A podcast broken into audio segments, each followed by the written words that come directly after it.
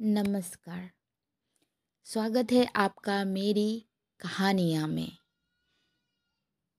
मैं पढ़ूँगी कुछ रोमांचक कहानियाँ मुंशी प्रेमचंद जी की। ये मेरा पहला एपिसोड है पोस्टकास्टिंग में, इसलिए मैं आज बस एक छोटा सा कहानी ही पढ़ूँगी, जिसका शीर्षक है, कौशल। अगर अच्छा लगे कोई गलती हो तो कमेंट्स में ज़रूर बताइएगा। अगर अच्छा लगे तो शेयर भी कीजिएगा, सब्सक्राइब भी कीजिएगा। चलिए शुरू करते हैं। कौशल। पंडित बालक राम शास्त्री की धर्मपत्नी माया को बहुत दिनों से एक हार की लालसा थी और वो सैकड़ों ही बार पंडित जी से उसके लिए आग्रह कर चुकी थी। किंतु पंडित जी हिला हवाला करते रहते थे। ये तो साफ़ साफ़ ना कहते थे कि मेरे पास रुपये नहीं है। इससे उनके पराक्रम में बट्टा लगता था। तर्कशास्त्र की शरण लिया करते थे। गहनों से कुछ लाभ नहीं। एक तो धातु अच्छी नहीं मिलती, उस पर सोनार रुपये के आठ आठ आने कर देता है। और सबसे बड़ी बात यह है कि घर में गहने रखना चोरों को न्योता देना है। घड़ी भर श्रृंगार के लिए इतनी विपत्ति सिर पर लेना मूर्खों का काम है। बेचारी माया, तर्कशास्त्र नहीं पढ़ी थी। इन युक्तियों के सामने निरुत्तर हो जाती। पड़ोसिनी को देख देख कर उसका जी ललचा करता था। पर दुख किससे कहे? यदि पंडित जी ज़्यादा मेहनत करने के योग्य होते तो ये मुश्किल आसान हो जाती। पर वे आलसी जीव थे। अधिकांश समय भोजन और विश्राम में व्यतीत करते थे। पत्नी जी की कटुक्तियाँ सुननी मंजूर थी, लेकिन निद्रा की मात्रा में कमी ना कर सकते थे। एक दिन पंडित जी पाठशाला से आए तो देखा कि माया के गले में सोने का हार विराज रहा है। हार की चमक से उसकी मुख ज्योति चमक उठी थी। उन्होंने उसे कभी इतनी सुंदर ना समझा था। पूछा, ये हार किसका है? माया बोली, पड़ोस में जो बाबूजी रहते हैं, उसकी स्त्री का है। आज उनसे मिलने गई थी। ये हार देखा, बहुत पसंद आया। तुम्हें दिखाने के लिए पहनकर चली आई। बस ऐसा ही एक हार मुझे बनवा दो। पंडित, दूसरे की चीज़ नाहक मांग लाई? कहीं चोरी हो जाए तो हार तो बनवाना ही पड़ेगा। ऊपर से बदनामी भी हो।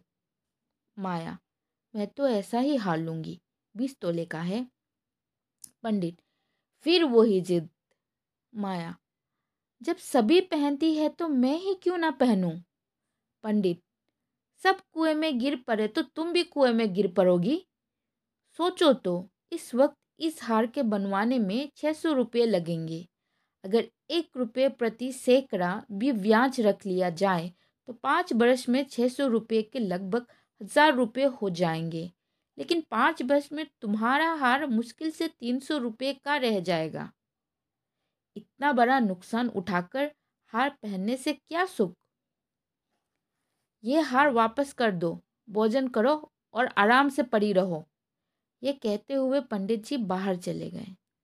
रात को एकाएक माया ने शोर मचाकर कहा, चोर चोर चोर, हाय, घर में चोर, मुझे घसीटे लिए जाते हैं।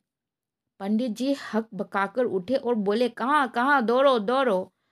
माया, मेरी कोठरी में गया है, मैंने उसकी परछाई देखी। पंडित लालटेन लाओ, जरा मेरी लकड़ी उठा लेना। माया, मुझसे तो मारे डर के उठा नहीं जाता। कई आदमी बाहर से बोले कहाँ है पंडित जी, कोई सेंग पड़ी है क्या? माया, नहीं नहीं, खपरेल पर से उतर, उतरे हैं, मेरी नींद खुली तो कोई मेरे ऊपर झुका हुआ था। हाय राम, ये तो हार ही ले गया। पहने पहने सो गई थी। मुए ने गले से निकाल लिया। हाय भगवान। पंडित, तुमने हार उतार क्यों ना दिया था? माया मैं क्या जानती थी कि आज ही ये मुसीबत गिर पड़ने वाली है? हाय भगवान। पंडित, अब हाय हाय करने से क्या होगा? अपने कर्मों को रो। इसीलिए कहा करता था कि सब घड़ी बराबर नहीं आती। ना जाने कब क्या हो जाए।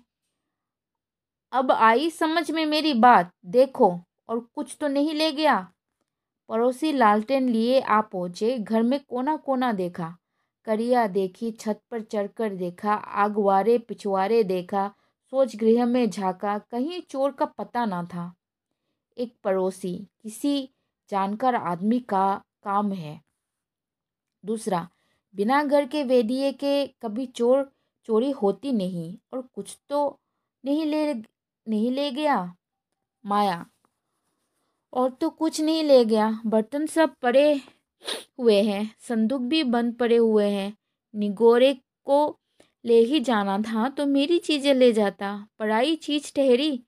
भगवान, उन्हें क्या मुँह दिखाऊँगी? पंडित, अब गहने का मज़ा मिला गया ना? माया, हाय भगवान, ये अब जस बदा था। पंडित, कितना समझा के हार गया। तुम ना मानी ना मानी। बात की बात में छः सौ रुपये निकल गए। अब देखो भगवान कैसे लाज रखते हैं। माया आगे मेरे घर का एक एक तिनका चुन ले जाते तो मुझे इतना दुख ना होता। अभी बेचारी ने नया ही बनवाया था। पंडित, खूब मालूम है, बीस तोले का था। माया, बीस ही तोले का तो कहती थी। पंडित बदिया बैठ गई और क्या? माया, कह दूँगी घर में चोरी हो गई, क्या जान लेगी? अब उनके लिए कोई चोरी थोड़े ही करने जाएगा। पंडित, तुम्हारे घर से चीज़ गई, तुम्हें देनी पड़ेगी। उन्हें इससे क्या प्रयोजन कि चोर ले गया या तुमने उठाकर रख लिया? पति आएँगी, विश्वास करेगी ही नहीं। माया तो इतने रुपए कहाँ से आएँगे? पंडित, कहीं ना कहीं से तो आएँगे ही, नहीं तो लाज कैसे रहेगी? मगर कि तुमने बड़ी भूल, माया भगवान से मगनी की चीज़ भी न देखी गई। मुझे काल ने घेरा था, नहीं तो घड़ी भर गले में डाल लेने से ऐसा कौन सा बड़ा सुख मिल गया? मैं हूँ ही अभागिनी। पंडित, अब पछताने और अपने को कोसने से क्या फ़ायदा? चुप होके बैठो। पड़ोसिन से कह देना, घबराओ नहीं, तुम्हारी चीज़ जब तक लौटाना देंगे, तब तक हमें चैन ना आएगा। पंडित बालक राम को अब नित्य ही चिंता रहने लगी कि किस तरह हार बने। यूँ अगर टाट उलट देते तो कोई बात न थी। पड़ोसिन की संतोष ही करना पड़ता। ब्राह्मण से ढार कौन लेता? किंतु पंडित जी ब्राह्मणत्व के गौरव को इतने सस्ते दामों ना बेचना चाहते। आलस्य छोड़कर धनोपार्जन में तत्चित हो गए। छह महीने तक उन्होंने दिन के दिन और रात को रात नहीं जाना। दोपहर को सोना छोड़ दिया। रात को भी बहुत देर तक जागते। पहले केवल एक पाठशाला में पढ़ाया करते थे। इसके सिवा ब्राह्मण के लिए खुले हुए 101 व्यवसायों में वो सभी को निंदनीय समझते थे। पर अब पाठशाला से आकर संध्या समय एक जगह भागवत की कथा कहने जाते वहाँ से लौटकर ग्यारह से बारह बजे रात तक जन्म कुंडलियाँ वर्षफल आदि बनाया करते। प्रातःकाल मंदिर में दुर्गा जी का पाठ करते। माया पंडित जी का आद्यव्यास देख देख कर कभी कभी पछताती कि कहाँ से, कहाँ मैंने ये विपत्ति सिर पर ली। कहीं बीमार पड़ जाए तो लेने के देने पड़े। उनका शरीर छिन्न होते देखकर उसे अब ये चिंता व्यथित करने लगी। यहाँ तक कि पाँच महीने गुजर गए। एक दिन संध्या समय वो दिया बत्ती करने जा रही थी कि पंडित जी आए, जेब से पुड़िया निकालकर उसके सामने फेंक कर बोले, लो, आज तुम्हारे ऋण से मुक्त हो गया। माया ने पुड़िया खोली तो उसमें सोने का हार था। उसकी चमक दमक, उसकी सुंदर बनावट देखकर उसके अतस्थल में गुदगुदी सी होने लगी। मुख पर आनंद की आभा दौड़ गई।